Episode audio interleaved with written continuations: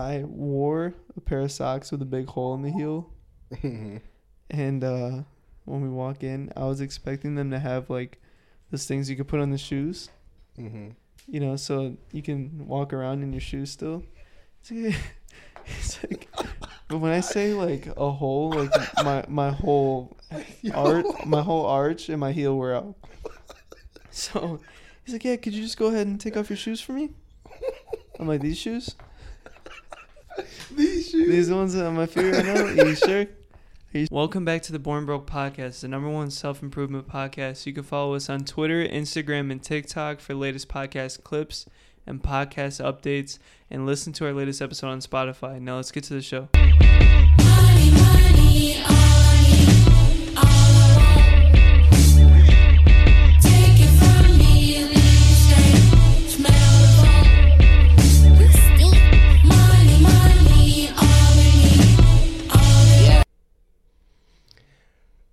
Where do you get your standard for like the idea of like how you view America's, you know, Army, Marines, Navy, and things of that nature from?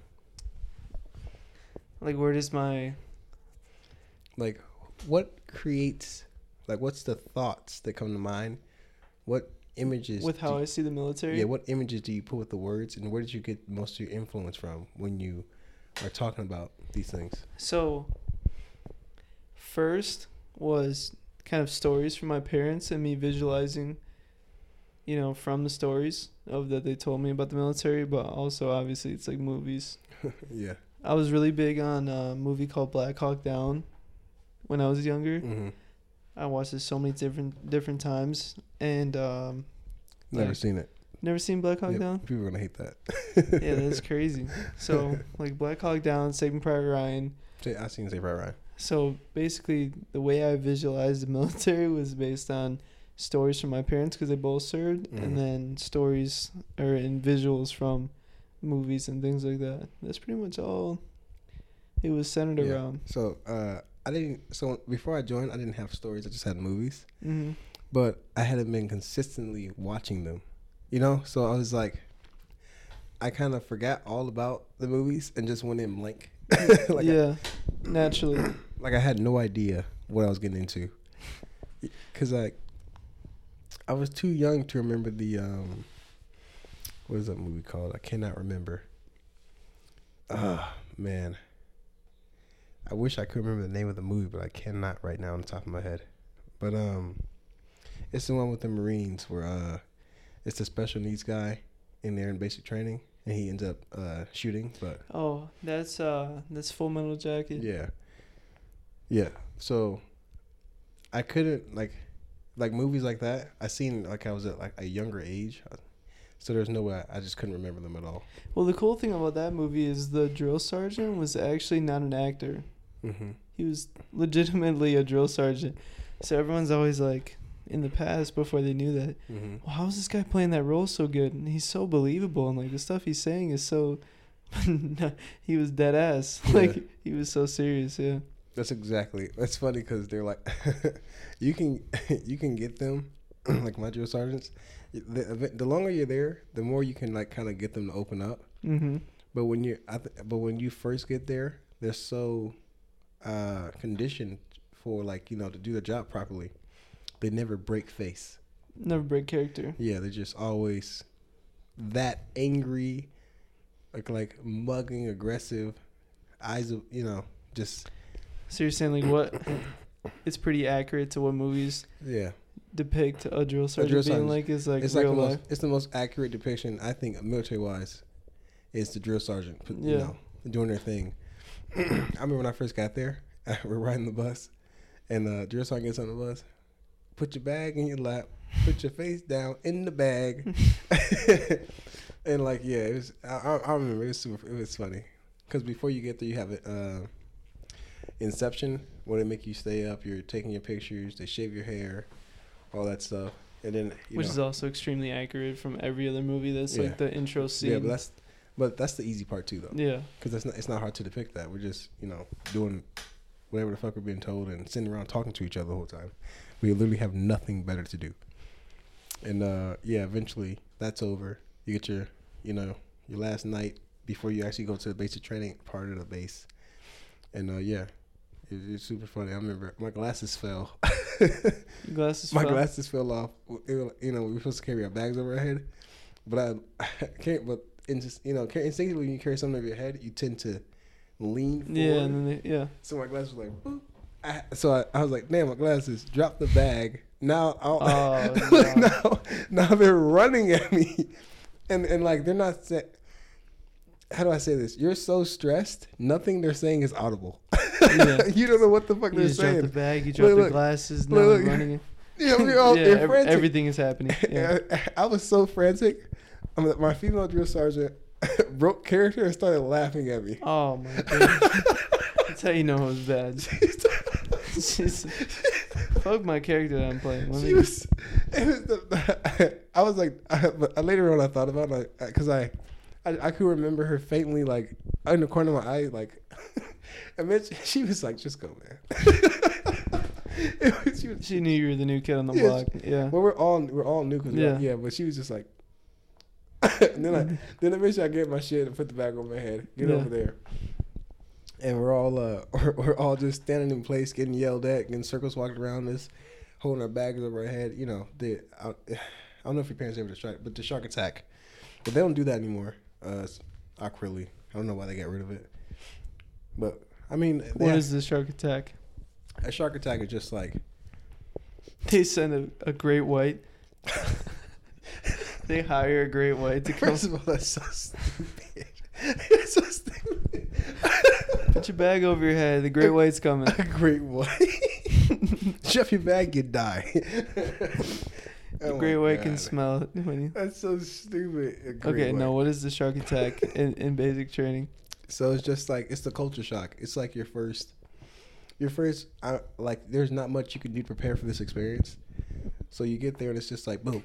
It's your first. Wow, I'm really in Yeah, this. it's a I am in this. it's a straight change. It's like because everything before that is like, you know, you're you're, always, you're tired, you're moping around. yeah. But then you get there and it's like it demands you to be more than what you are immediately Yeah. upon entry, and that was super dope for me. Like, Yeah, because it's it's preparing you for everything else that you're going into. well, it, it, you can only do so much preparation before you actually see something, or you know, whatever. If you do, when and if you do see something, but yeah, it was super dope. I loved it.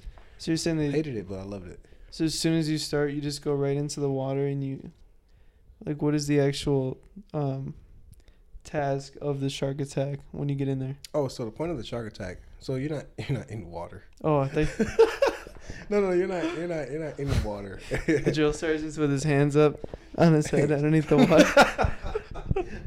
it's, I love the interpretation, uh, but uh, no, no, no. They just call it that because it's just like a, sh- uh, a shocking moment. You know, like yeah, It's just like just it's just like the, the, the just uh, it's just like an out of this world moment for you, oh, okay. And it's uh, it's meant to be that though. It's meant for you to be shaken up. It's meant for you to be like kind of like unorthodoxly uncomfortable. You can't think straight. It takes you. It immediately takes you out of your comfort zone upon arrival. That's the point of it. But then I got another one when I went to AIT, and that one didn't really do anything. It was just like pissing me off. to your to your point about the culture shock, Yeah. like how you can't really prepare anything.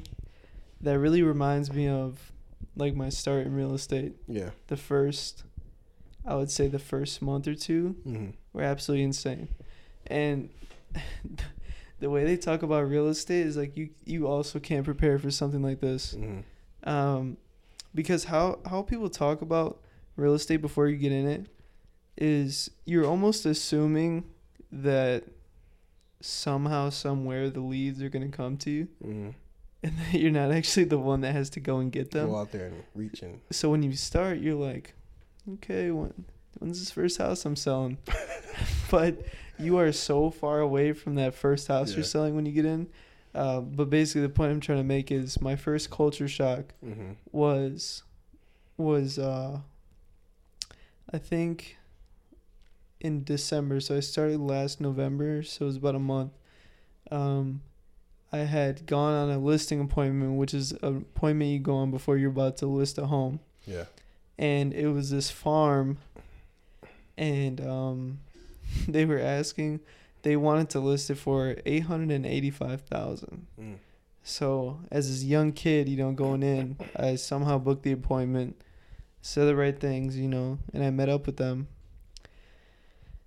And I had this whole thing prepared in my head, you know, how I was gonna, you know, uh, you know, secure this this business deal. Yeah.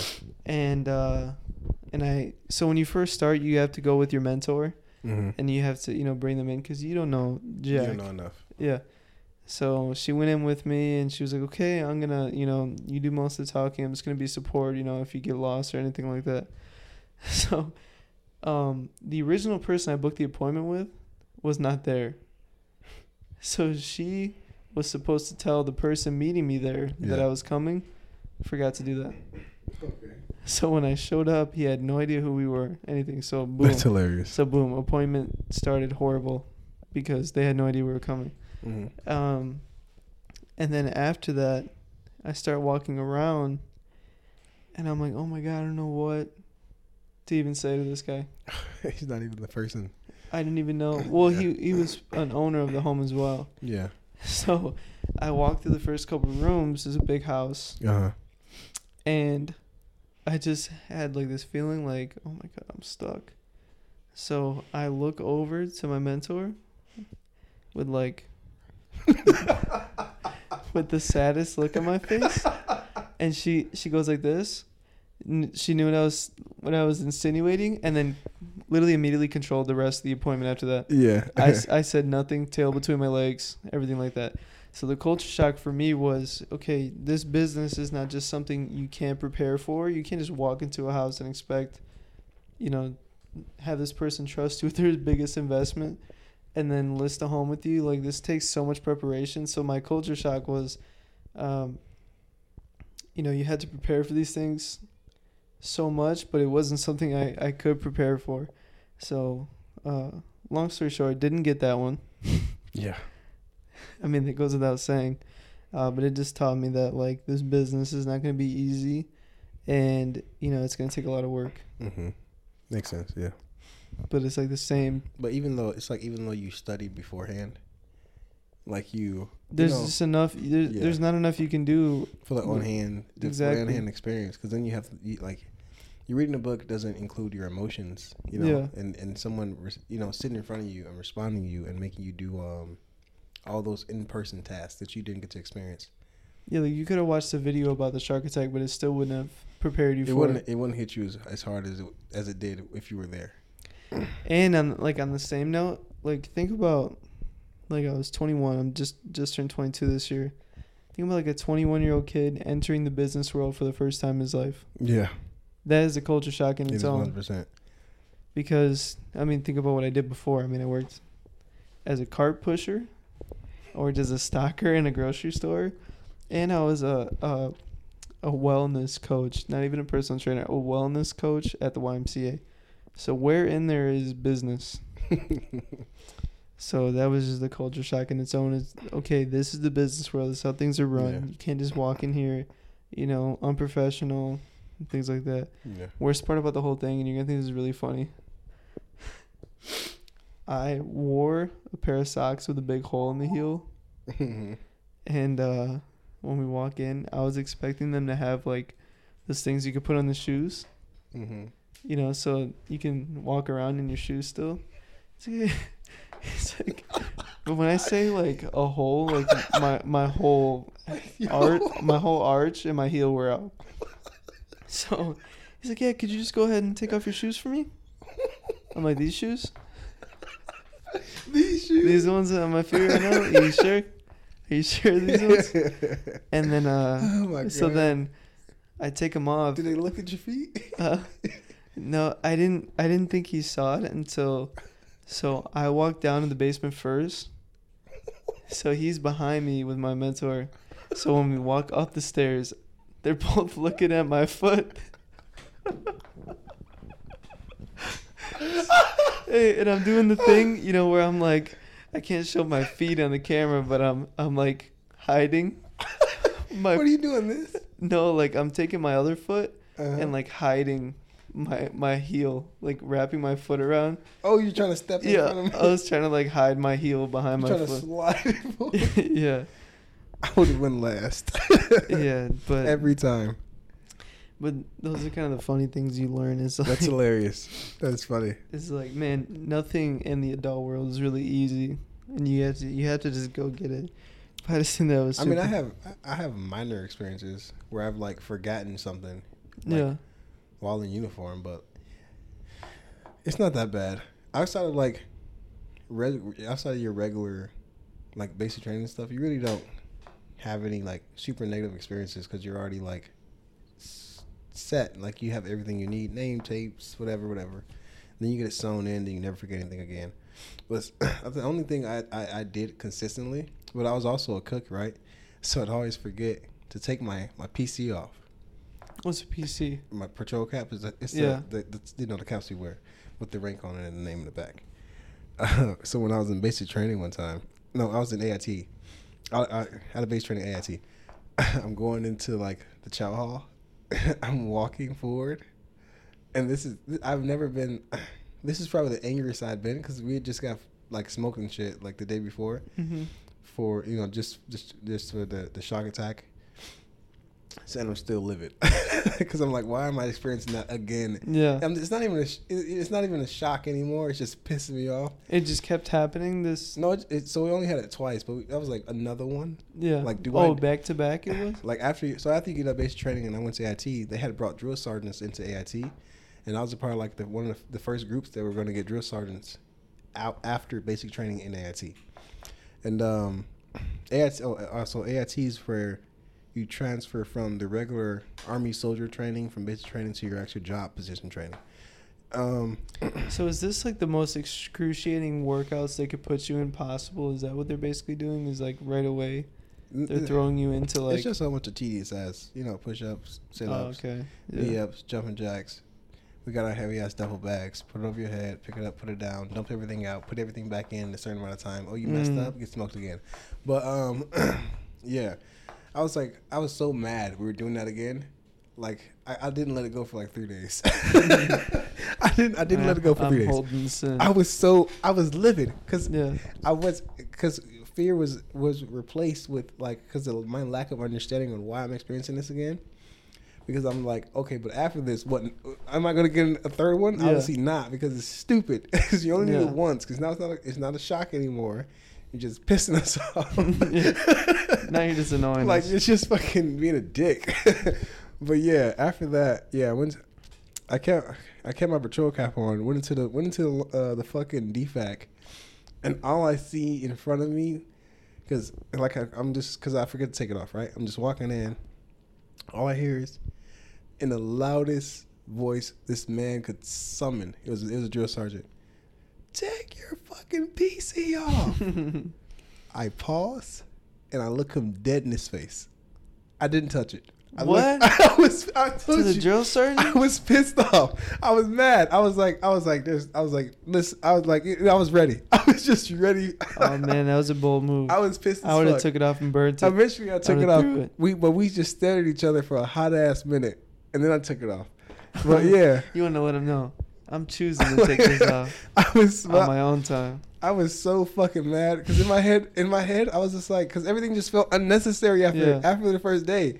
I was like, "What the fuck are you under me like that in my head?" Yeah. Like, Did you almost? It didn't like resonate with you that these guys like what they say is it goes. It's not like school, like how you can kind of talk back a little bit. Like, did it not hit you yet that you you had to comply? no, you can you can talk back. It just ends bad. Yeah. Yeah. Yeah. It's just a, there's, just not there's not a happy sit down. Yeah. there's not a. This is why you were wrong. Yeah, no, it's just like no, it's just yeah. like it's like you feel better now, you dumb fuck. you feel tough now. So in that, did they like if if you didn't comply with things during that first challenge? oh, I would have got fucked. But did they? is it extra punishment? Excuse, uh, yeah, I they would. He would. Okay. Oh, you mean like if in the first, like when I get there, or for on arrival, would they continue? No, I'm saying like let's say you just during this shark attack, let's say you chose to be like nah, you know, or let's say you just chose to not comply with certain things. Oh, they probably just they punish you. you. Send you home? Well, they can't. They can't physically grab you and force you to do it. They they probably just send you out. So Like home, home? yeah, you'd be out. Of there. Damn. You'd be out of there Without even getting started? because because you're you're you're refusing to train. What- Yeah. What, are we gonna do with you? Yeah. You gotta go. What are we going to do with you? It would have anything to do with them. Literally just wouldn't work out. We've had people really. We had people request to quit. They get, then eventually at some point they just go home. Yeah, they send them home. Some people end up staying longer than their original group.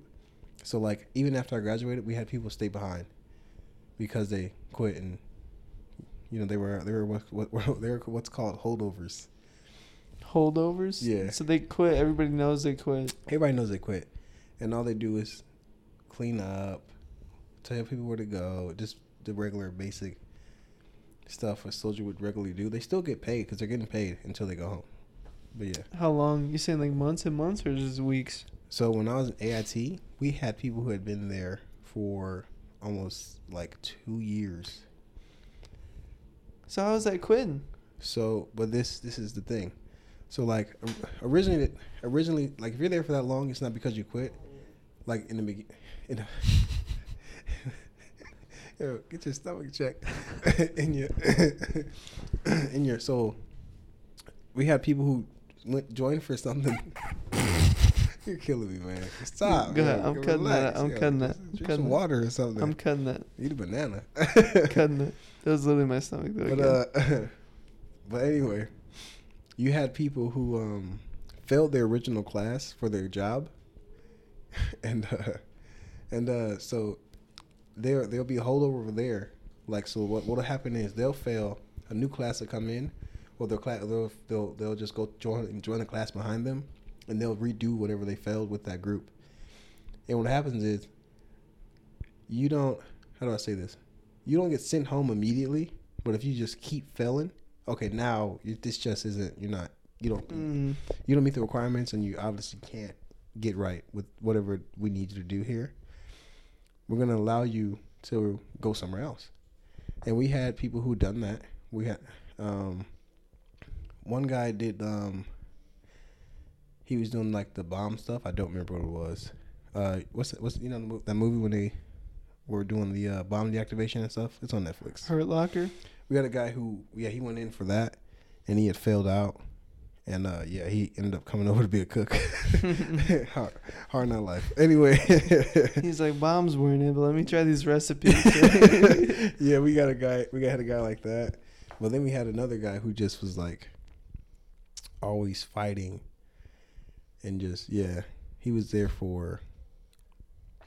He was there for a hot ass minute. Is there any of these guys you still talk to? Uh, holdovers? No, no, no, not holdovers. Just any, any of these guys that you were in the military with. Oh, all the time, of course, of course. You always, you always taking socials, phone numbers. Yeah. like my le- I have leadership I still have on there that I, you know obviously we're not in that type of uh, situation anymore, so we're having a more of a casual, normal how's life. life's good. You still a slave anyway. yeah. You're asking them that? Yeah, like uh, uh, one one of my one of my uh, sergeants went to um, Alaska, and he has a, he had on the all white like ca- camouflage stuff. I told him he looked like an albino silverback. Just roasting him Just, now um, because you can. I texted him upon seeing it. that like the moment I saw it, I, I texted him. and was like, I was like, what the fuck they put albino silverbacks in Alaska? what what did he say? he just laughed. He had no comeback. I was I was come on. Yeah, Yeah, you straight. I came in with some heat. What can he say now? he, he doesn't say anything. He has no no pull over you. Yeah, but he was dope. Uh, he traveled with his wife, kids, and all that by vehicle all the way to you know Alaska, which is amazing to do. Yeah. Yeah, but he said he said it was definitely a tedious, like 'cause that's a long ass fucking drive. Drive from where to where? Uh, Kentucky. Kentucky to Alaska. That would be a beautiful drive. I'm sure it was great, Yeah. but um, yeah, fuck that. I'll give you my plane ticket. Yeah. I'd rather fly there, spend time there, find things out. You know, you know, just a little vacation. So from meeting Dante to preface this, I'm someone that really loves traveling and wants to travel, and uh, from knowing Dante, um, he's someone that has done some traveling through the military. Uh, It's just funny because our whole viewpoints about it is totally different. Yeah. He does not enjoy traveling, and he's been to some places that I want to go to. So he's been to Tunisia, Africa, and he's been to Germany, which uh, not specifically Tunisia, but I want to go to Africa. I want to go to Germany, and I'm like, first time I'm talking to him about, it, I'm like, oh man, it's so cool. Like you've been, you know, you've been to this place and this place. Like I would love to go there. He's like, I hate traveling. I'm like, what? Like you've been, you've seen the world, man. You've seen. He's like, no, it was whatever. I don't really care. Like I was expecting, like you know, some. Oh, this place is Some really beautiful. enthusiasm and shit. This place is beautiful. This place. He's like, no, it's all the same. Like, but it's not. It's, it's not the same. He's like, yeah, you know. it's just so for me, traveling to a city to another city isn't an amazing experience to me. It's different if I'm like in like a rural region, you know, like the outskirts where it's like it's like it's like the culture out here is just so much different than the culture inside the city. Where like they still have these super strong traditions and stuff like that. I would love to visit a place like that. Like um, You're saying where it's not touristy? Is that the point you're trying to make, or? not so much um, modern. Mm, you want to you want to feel the culture of the place you're going to. Yeah, like the actual, like, you know, I don't want to see where the, I want to see the city where all the people who made, you know, make good make good money, that have decent homes. they- Yeah, I want to see that, man. I want to go out to, you know, the outskirts where, it's like in um where they, where, I want to go where they're they're growing their own shit. You know, yeah, that, that's where I want to go. because then you really get an essence for what Yeah. what it's like being there. That's like in in Puerto Rico, when I went there, we stayed at uh, we stayed at the five star Hilton on the beach. Mm-hmm. in I think San Juan. Um, so when you go there, you know they make you gourmet breakfast in the morning, uh, and then you're out by the water. You know you don't really get the feel for you know Puerto Rico like that, but then when you go into the you know into different towns, then you really get a feel. Yeah. But like to your point, like where people grow their own things, Mm. there's a lot of different like hole in the wall places Yeah. and then even hole I, hole in the wall is not even the right word because there's no building there's a lot of tent on the beach places Yeah. Like uh, for example there's two places we went back to back there was one guy selling a dollar fish a f- like fish for a dollar like a cod That's crazy. and he ma- he went out that morning Mm-hmm. caught the fish himself, fried it, cooked it, and then sold it. And then, literally down the street was a guy who went to the beach, grabbed coconuts, opened it up, did whatever he had to do, put a straw in it, sold it for like fifty cents. So like that gave me the you know the actual feel for everything Mm-hmm. too. And when you go to like the little surrounding cities and stuff like that, be in there. Where you get that coconut from? asking these type I'm not just. I just want to know. I'm not gonna go get my own coconut. Yeah. Start your own business next to a rival business. How petty would that be? Oh, they'll kill you for that over there. They Man, might, you just threw it out super fast. huh? They might. No, they wouldn't do that. It's You'll lose like your life. It's not like that. I'll, I'll kill you today. Pu- Puerto Rico's. Uh, it's a very. I don't want to say. Like it just it just really made me appreciate a lot of things over here. I'll put it that way. Yeah. There's like a lot of things we take for granted over here. mm-hmm. um, you know, there, there's so many different, obviously natural disasters and things like that uh, over there. But even besides that, um, for example, like what I'm talking about is like the earthquake that Yeah. happened several years ago. Mm-hmm. Like that took a lot of people's power, water, things like that. But that's also something that happens regularly anyway. That happens here too. Yeah, Yeah, like California. exactly. So Mhm. you, you really get like a a feel All for the- I feel like all the beautiful places have the worst right. weather. Like, like they have the good, the best weather, but like they just get hit with some off the Some wall. Some crazy, Just just everything was good yesterday. you know what and I'm then saying? there's all Like- yeah. Like what changed? Like God. It's actually an interesting story yeah. about um, the last earthquake. hmm Is um, my so long story short, Yeah. my mom has a friend who was um, her and her husband used to do real estate, and then they started a dog bakery, like selling. It's like Whole Foods for dogs. Yeah. Right. They had one location, and uh, you know they had been in business for a while, and apparently it wasn't going so well, so they they actually submitted an uh, request to be on this TV show called The Profit Yeah. and the Profit is hosted by Marcus Lemonis, who's this huge entrepreneur billionaire. Um, not sure exactly how he got his wealth, but I just know a very wealthy guy. And- he's scammed. no, so Marcus actually chose them for his show, The Profit. It's dope. Crazy. This Mhm. is one of my mom's best friends. Yeah. So he met up with them, and it was almost like an episode of like, uh, what's the one with Gordon Ramsay? Like Hotel Nightmares. How he Oh, goes, yeah. he checks him out, and he go. So it was like that. Or Kitchen Nightmares. Same- Kitchen Nightmares, yeah. So, um, has, he has two series. Oh, Hotel and Kitchen. I think so. I'm pretty sure. I mean, it's paid. Anyway, Yeah. go ahead with your story. So he he went, you know, he, he looked at the business and then talked about their financials, everything, Mm-hmm. and then um, he actually invested. I think it was 1.1 million in the business up front, and then um, they ended up opening tons and tons of locations. Now they move in Florida. Like it became very successful. Um, so Marcus actually became best friends with my mom's best friends, or one of her best friends' husband, whose name is Giovanni. Same name as my dad. So Giovanni and him, you know, became actually friends after that. So when the earthquake and all that stuff happened in Puerto Rico several years back, um, Giovanni told Marcus about how my dad's family is still living over there Mm-hmm. and they were without power and water for months. So Marcus, the wealthy man he is, Mm-hmm. was like, okay, um, when do they want to get picked up? So, so like my parents, um, found out that he was going to offer a private jet to take them anywhere in the United States that they wanted.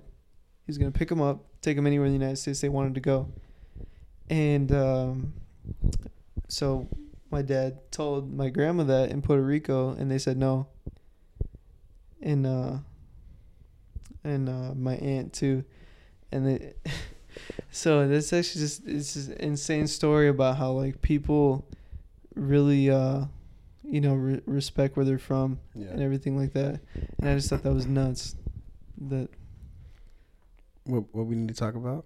huh? We need to talk about your your appearance. Your uh your uh, your your your sneaky appearance in uh, one of those episodes. Oh.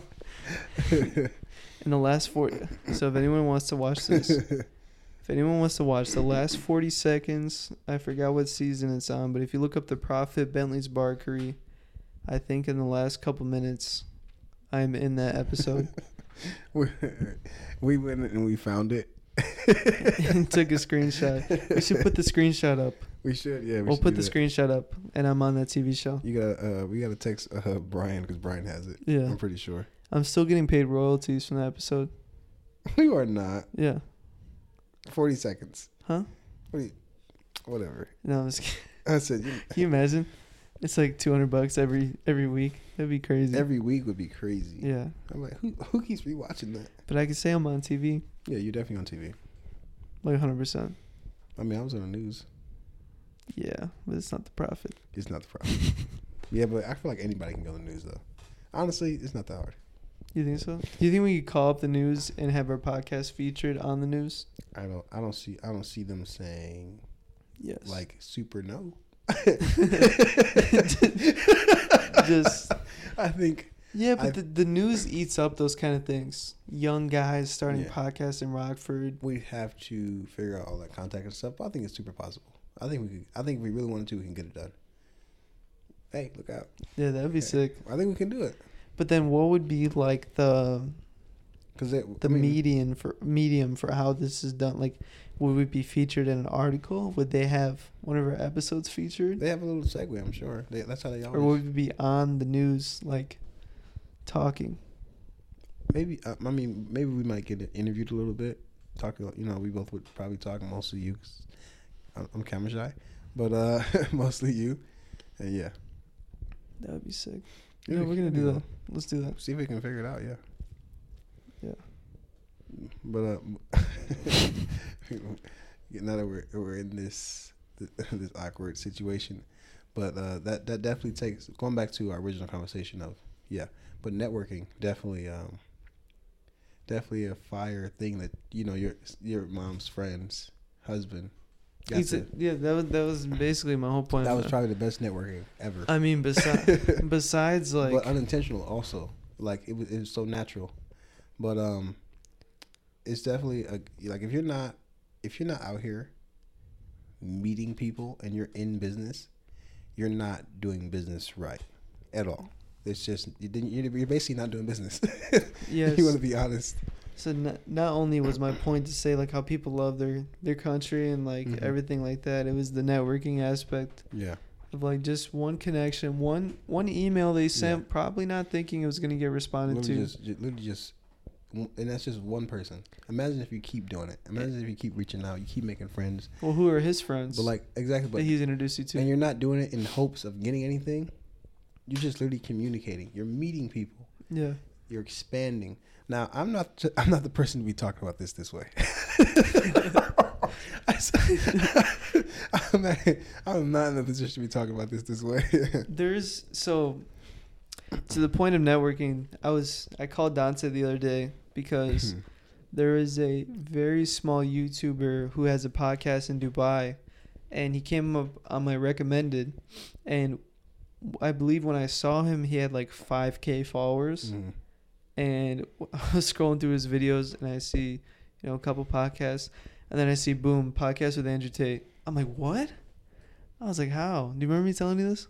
Yeah, yeah, we were on a uh, phone call, right? Yeah. So then Yeah. a month a month later, he goes from 5k to like 66,000 just from that interview. Three million Crazy. views on the podcast. Just put his name on there, Tate. I could put it up too because I don't remember the, the guy's name. I want to give him his his That's what we need to flowers. We need. To, we need to. Uh, what's it called when you do it? Clickbaiting. Yeah. We need a clickbait. He wasn't even clickbait. He I had know. he had him there. We need to clickbait Andrew Tate there.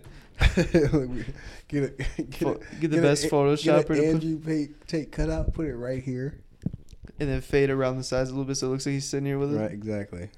No, but he posted a video because he was like, I know everybody was wondering how that even happened.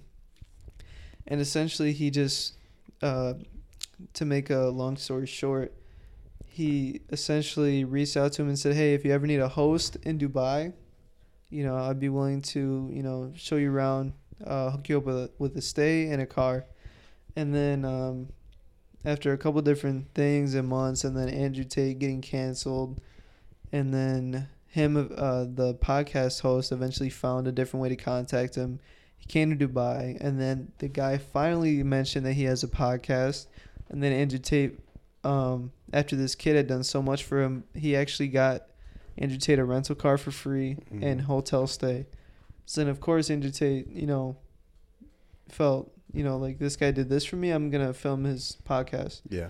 um, so yeah, networking has to be an organic organic thing. It can't just be. You can't just like reek of you trying to get an opportunity from Yeah. somebody. 'Cause, well, at that point, you might as well just ask him his price, Yeah, which is like worst case scenario.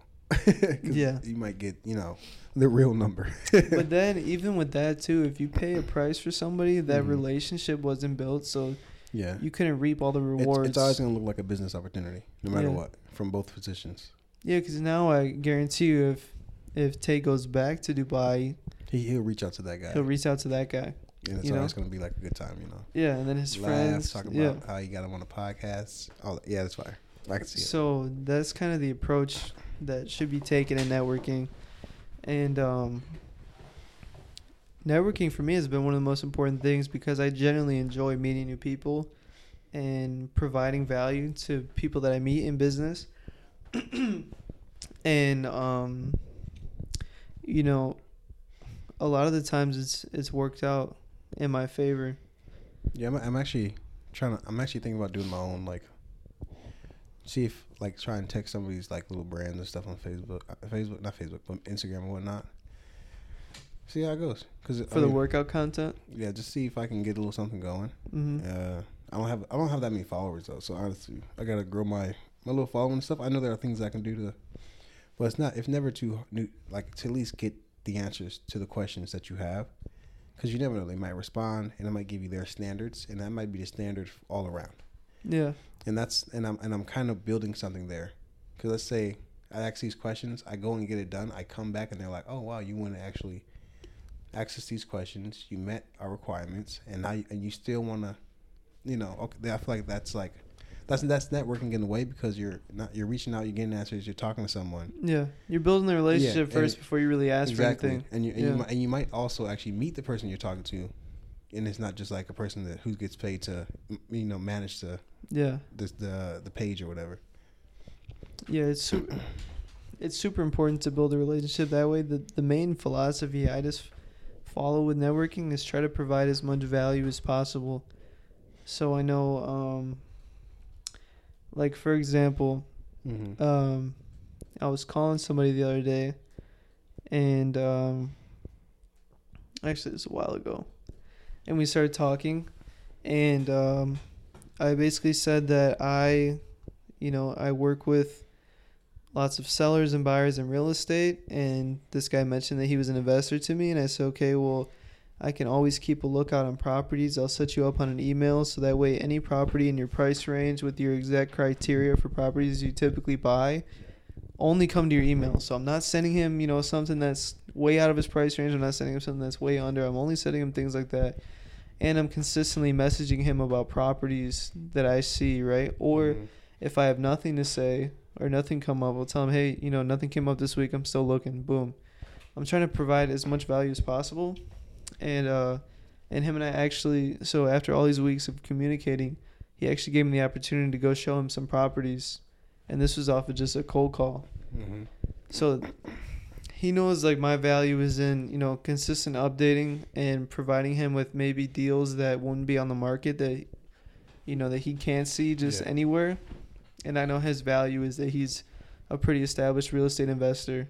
So of course I want to learn things like that from Yeah. him. There's different ways to go about it, but you always want to go come from a place where you're not reeking of wanting something or desiring Just- something. It's just not. Don't don't try and come off like I'm trying to use you for personal gain all the time. Yeah. Just kind of present yourself as, out there as like I'm just out here to learn Yeah. and and pick, grow and pick up things. You know, to kind of further me in my journey myself, and you know, just in a way, kind of show that person that you're learning from them. Because I feel like that also brings a form of comfort to some people, like knowing like you're picking up something positive from me. Yeah. and you're you're gonna take this later and maybe think about it and add it to what you do in some form shape, form or shape, and that just brightens up your day, brightens up their day, gives you something to talk about, gives them something to talk about. And the the other positive of networking is um let me try to put this into example. You know like the the just average dad that always has a guy for everything. I yeah, I know just talking about like Yeah, like, like, the, like the the pipes. this the- is this is my plumber. Yeah. This is my, you know, guy for Mhm. cabinetry. car. This is my car guy. This is my roofing guy. Mm-hmm. You know, the same principle applies in business. hmm and just you know personal questions like um there's a friend of mine and we were friends first before we even started talking about this uh, when i'm having editing questions about the video the podcast i call him and he picks up and he gives me editing advice um, i have another friend who um, is very business savvy and i had to ask him a question about uh, an online business that I'm looking to start, and I called him about it, and he, you know, explained X, Y, Z to me that I hadn't even thought about before. So that's networking in itself. It's like, okay, I have these friends in my head yeah. that I've I've made friendships with first. I'm not just calling them because They're not just tools that you can. Pick no, up like I've put been friends with them for a while, and they Mhm. so happen to be good at these things. So when you have this network of people around you, like for example, um, there's uh, a certain group of people we're trying to get on the podcast this year. Not sure if it's gonna happen yet or not, but they're pretty established on TikTok. So I called a friend of mine who I've been friends with for a while, and I asked him if you know he could um, potentially set up a space for them to perform at here in Rockford, and he knew exactly the person to set me up with, uh, like within like first five minutes of a phone call. Yeah. So that's why networking is just extremely important because you know, and then these people reach out to me, you know, for real estate questions, real estate advice, um, you know, anything like that. So there's always a purpose and a value in a network. Let's talk about this Bulls drip real quick. he said, You like this right here? He said, forget all this networking. this real quick. This is, You like this? I mean, they're still they're ranked ninth. I just oh my god. they they not they rank ninth. they're beating and they they're beating all the all the big hitters, which is it gives you hope for the like if they make it to the you know. I didn't know he was bringing up the Bulls on this. Is open a whole new can of worms. but I'm just it's just because you have it on, and you know they're act they ju- they like actively the season's still going, but like yeah, so the the Chicago Bulls season has been one of the strangest seasons ever because they are a team that is Celtics Nets is so much Yeah. better than their record presents. So like the casual, and I mean casual fan, um, will look at the record and be like, "Man, they suck." But if you look at their if you watch the games, but if you even yeah, even, yeah, even their losses too, yeah, even if you watch the games, there's been numerous overtime games we've lost. So many close games. Uh, Zach LaVine's knee has been bothering him. DeMar DeRozan is playing like he can't pass the ball for another thing. look, turn into Westbrook. Literally turning like Westbrook.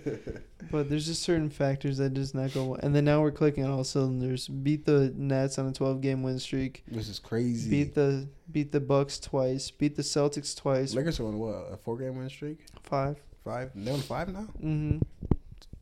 That's what they trying to do. and this is without Anthony Davis. I know, and LeBron didn't play one of It's those just games LeBron. too. Yeah, I know, but he, he he took one of those games off. which is insane how they can even get close to a win without LeBron or Anthony Davis. they actually they're actually more efficient, Yeah. which is crazy. Like super like take your two superstars off, and our team is better. Well, some That reminds me of the the well, that reminds me of the Grizzlies when Ja Morant wasn't playing. They were literally so the thing with that is sometimes with teams like that when there's a uh, their superstars. When there's a yeah a superstar or a heavily ball dominant player, Yeah, the thing that happens is and people tend to overreact at a win like that. Um, when somebody's heavily dominating the ball at all times, it might Mhm. seem like a team could be better without them, but it's really just like one, all these other guys don't get the opportunity normally, yeah. so the ball is getting spread around a lot, and then two, um, they're I feel like mentally they're probably thinking, okay, this guy's gone, this guy's gone. Well, one of us got to do it, or Yeah. else it's gonna be real embarrassing out of here or in here. It feels know, like everybody else is kind of not even. trash. Yeah. yeah. That makes sense. So I think that's what happens with that. They didn't have a choice but to be great. Literally, they don't have any choice. They're under they're just- pressure. or else it's gonna lose by fifty every game. Whew, I mean, I'll tell you what.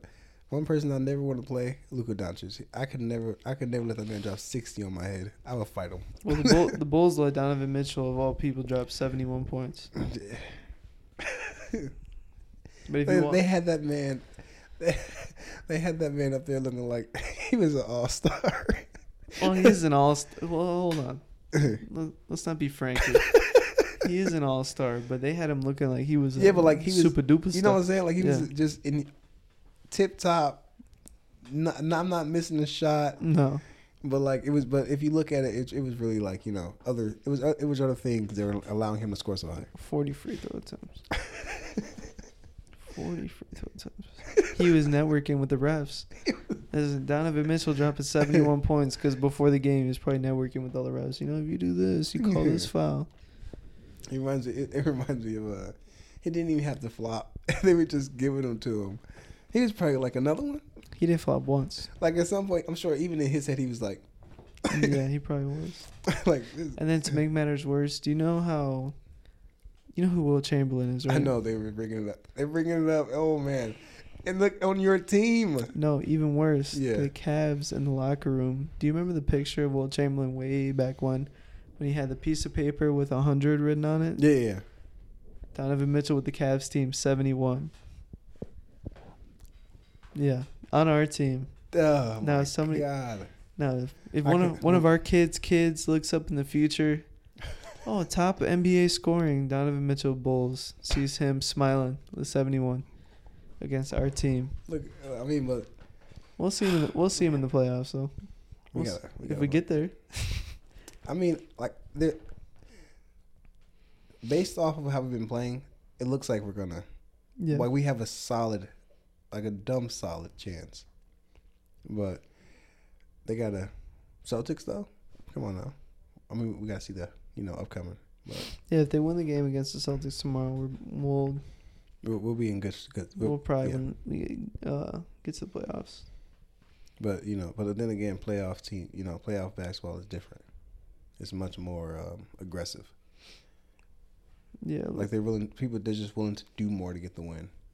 Well, the thing that happened last year with the Bulls in the playoffs is like our lack of shooting on the team Mhm. really showed.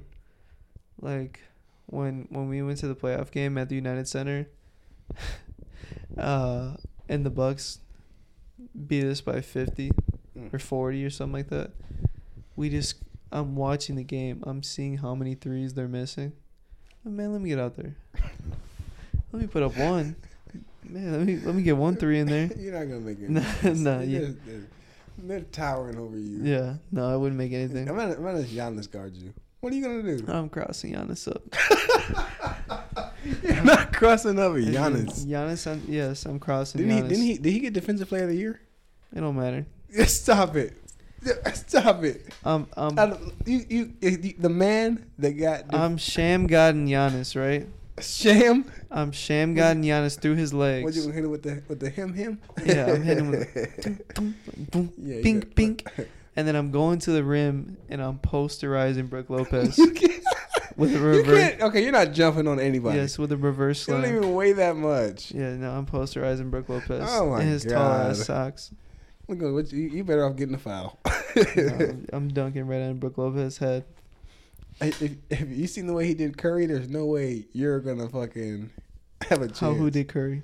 Uh, Brook? no, Giannis in the fucking um, what do you call those games? The one where he kept dunking. The the oh the, the All Star game? Yeah, where Curry was he was down with his hands over. Oh yeah, yeah. That's he- gonna did be he jump over him? Yeah, that's certainly gonna be you. Oh no, I'm still. Whatever you Gian- say. Giannis doesn't phase Where's his blind confidence coming from? Huh? Were you, in, You got to, bro. Put me on that court. you didn't even play Yeah. college ball. Wait, let me. Can I tell you something real quick though? Uh, when I was 15, my mom paid for this package where you show up to the United Center really early in the morning. Everybody, like a bunch of other people, bought the package, and then you play. this is kind of funny. And then you play five on five, right, with everybody else that bought the ticket. Then after that, you get to go to the locker room, shower. Um, then you have lunch, I believe, and then they take you around the tour of the United Center. You get to meet some of the old Bulls players, and then you have dinner with some of the guys, and then you watch the game. You watch them warm up, then you watch the game. So, uh, so I get to play on the court, five on five, right? That's dope. Yeah, it's pretty dope. But there is this guy, and I still feel bad to this day because you know I remember it. Mm. He's talking about how man, it's his dream. It's his. it's is like this was one of his dreams, right? Mhm. You know, man, I can't believe I'm here. Whatever, middle aged guy, right? Mhm. uh, he's like, man, I can't believe I'm here. I can't believe, you know, I'm finally playing on the United Center. Uh, you know, this is a dream come true. So we get in the game, we warm up. I start talking to the guy. He's pretty cool. Um, he's like, man, you know, I'm gonna try to score as many as possible because you never know when I'm gonna get here again. So, I'm pretty sure he dropped a goose egg. Like, didn't score once, and I could tell he was getting pissed with himself. to make matters worse, I cannot make this up. I come down the court, right? I come down the court, man, and I hit a, so I hit like a like a really hard like pound dribble. I stopped. I put it between my own legs underneath. Yeah. He fell. I hit a three. you posterized them. No, I crossed him. You put them on the poster though. That's somebody's gonna I have put that. man. So I so he's on the floor. I hit the three. I'm crying. Everybody's looking at him. I'm crying. But then I felt so bad. That didn't even feel good because this is his dream there, and then all he's gonna remember now is some kid breaking his ankles, and then just and leaving not, him, and not making a single shot. leaving him on the floor. And I kind of, I stood there and kind of, I did a little shake, No. and then hit. I was 15. Banged a three right there. Dang. Yeah. You had to. You had do Yeah, I a hit him little harder. I had to. All right, ready? Mm. Every single podcast from this one forward, we will be doing a um new segment for debating, and uh, we will have our amazing um third person for Go anchor. yeah co-anchor Sydney, who is also Anthony's other half, um, and she's been wild. And she's gonna read off the questions, and me and Anthony are gonna pass the mic between each other and uh, get our, you know, get get what we gotta say off our chest. Sydney, if you will, and just try to hold the mic a little further down. Your voice is Hello. they a little closer. Hello. Perfect. Thank you for having me. Namaste. Okay. She couldn't hear that. Here you go. First question or topic Beauty pageants objectify women. Go ahead. Your idea. Now, when we're saying beauty pageants, are we just speaking from a kid's perspective, or are we saying just in women. Do women have beauty pageants Yes. like that? fucking. Of course, Steve Harvey hosts. Steve Harvey host. You know, he's like he hosted them. He said, you know, he reads the cards and all that stuff. Introduces the women. Tom, um, sorry, not um, Donald Trump owns the um, if I'm not mistaken, the Miss America, or he did own it. Yeah, think of Oh. Miss America. Oh. But we're talking more like the, uh, we're talking more like like the. I mean, they both do the same thing, ideally, right? Yes. Okay. I well. would think. I mean, ideally, the point of it is to uh, objectify women. It's, it's the, you're judging the women by their intelligence, their physical beauty, and their views on the world. So, yeah, I mean, can't get more objectified than that. I mean, the last thing, the only thing they're missing is uh, what's she like in bed. I'm just saying that's that's the only thing they're missing. it doesn't get. I mean, yeah. To answer, yeah. What's the next one? Okay, we're going to switch. Pizza is better than pasta. oh man. Is it though? That's a hard one. Is it though? Because like You can do a lot with pizza. honestly, what settles the debate for me is like if there was a choice between the two, which one are you picking every single time? I'm picking pizza every single time, 100%. Minus dietary restrictions. What? Because he's gluten free. Like, gluten free pasta is hard to make taste good. Oh, what, And dairy. would it tear your stomach up? I would say, I would probably like to go with the pasta. Because I, I just like the uh, look. He's mad. I'm not giving you the mic. I'm playing. but I just think the variety of meals I can make with it, as compared to the same sauce and you know, like you can switch out the sauce, but you don't want the same one every time anyway. So why not just do pasta and get yourself a variety of things you know you're going to think of in the future? Cause I didn't see you slam down a meat lover's pizza from from Domino's and a jalapeno supreme deluxe pizza large all in one sitting. And you're gonna sit here and tell me that that oh no I picked pasta. Man, listen. I'm picking pizza. Pasta's just you know, It's whatever. it's like one of those days, you know, a pasta day.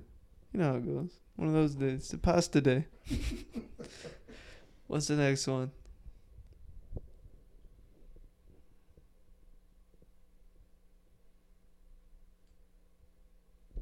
The death.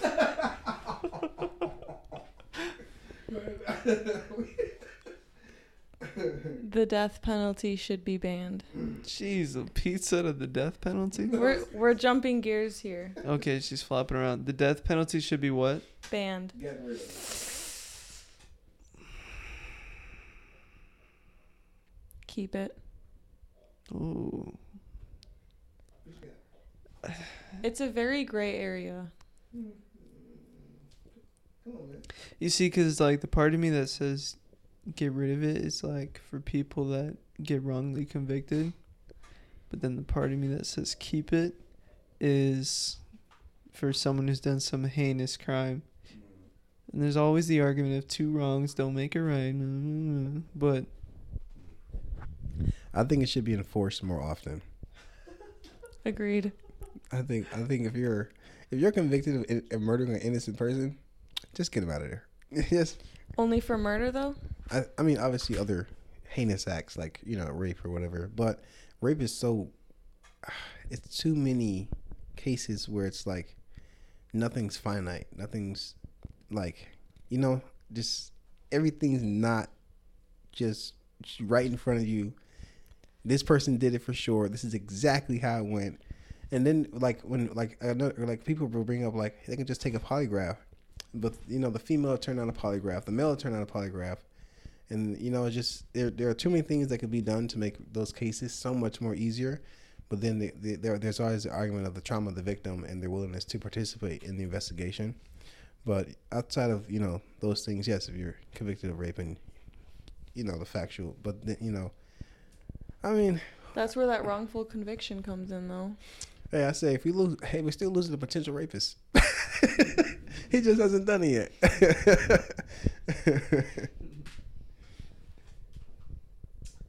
whoa.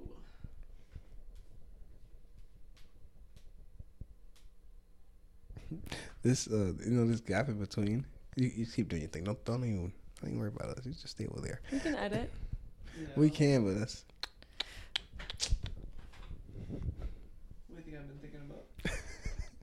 Life is easy when you're beautiful. to an extent. I think it. I think at some point you hinder your own ability to use your beauty once you stop making some type of life life progression, like in, in terms of like a business ventures and all of that. Outside of that, you're just a bad bitch crossing the street. So it does have its limits. He said, he said what? Cindy, what are your thoughts on that before I chime in? Is it a beautiful person just essentially a bad bitch crossing the street? I feel like beautiful could mean anything though. What do you mean? Like But we know what they're talking about in the question. They're talking about the the standards for beauty in society.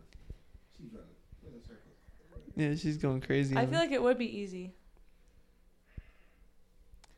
Pretty people get away with a lot more than conventionally ugly people.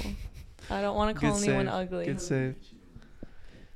In w- the ways I'm thinking are certain business opportunities that wouldn't be presented to conventionally ugly people. What are the ways that you're thinking of? Such as something as simple as getting a job. Hmm. You go in for your interview and you look musty, dusty, crusty, and they're gonna look at you. But you could be the hardest worker. Yeah. Someone just wants a pretty face on the floor or something. They're gonna hire you over the person that actually is qualified. One thing that I always thought of is there's like you never see a site a certain type of person, man or woman, working like a warehouse job or like a certain type of job. You definitely. I feel like you get all of them. You like. There's not one particular. Like you don't just get like rough around the edges looking people, or you know. You. I feel like in a warehouse you get everything, and yeah. I have one more question. Living forever would be terrible. Somebody had to say it. You agree? Living forever would be terrible. Yeah, I think in the sense of seeing everybody you know around you passing. If everyone lived forever, Oh, if everybody lived forever? you could do both. Yeah, but there's Go some off both standpoints. Okay, off the standpoint that everybody dies, including me, or everybody's, uh, the standpoint that everybody stays alive, including me. I don't know. I just feel like there's a certain beauty about how life is temporary, that kind of weighs your day to day decisions. Maybe not day to day, but weighs your your decisions in life. And if that wasn't there, you know, you might just be more willing to just you know, if you if you burn a bridge with somebody, ah, you know, I'll see him 200 years from now. We'll fix it. I'm trying to die today. I'm kidding. I'm kidding. Am I? But uh, I was. I'm definitely. Not, I'm not. I'm not trying to see 200. I don't want to have a 200 year old beef because then that just means I suck at killing. like, I, why didn't I get get back?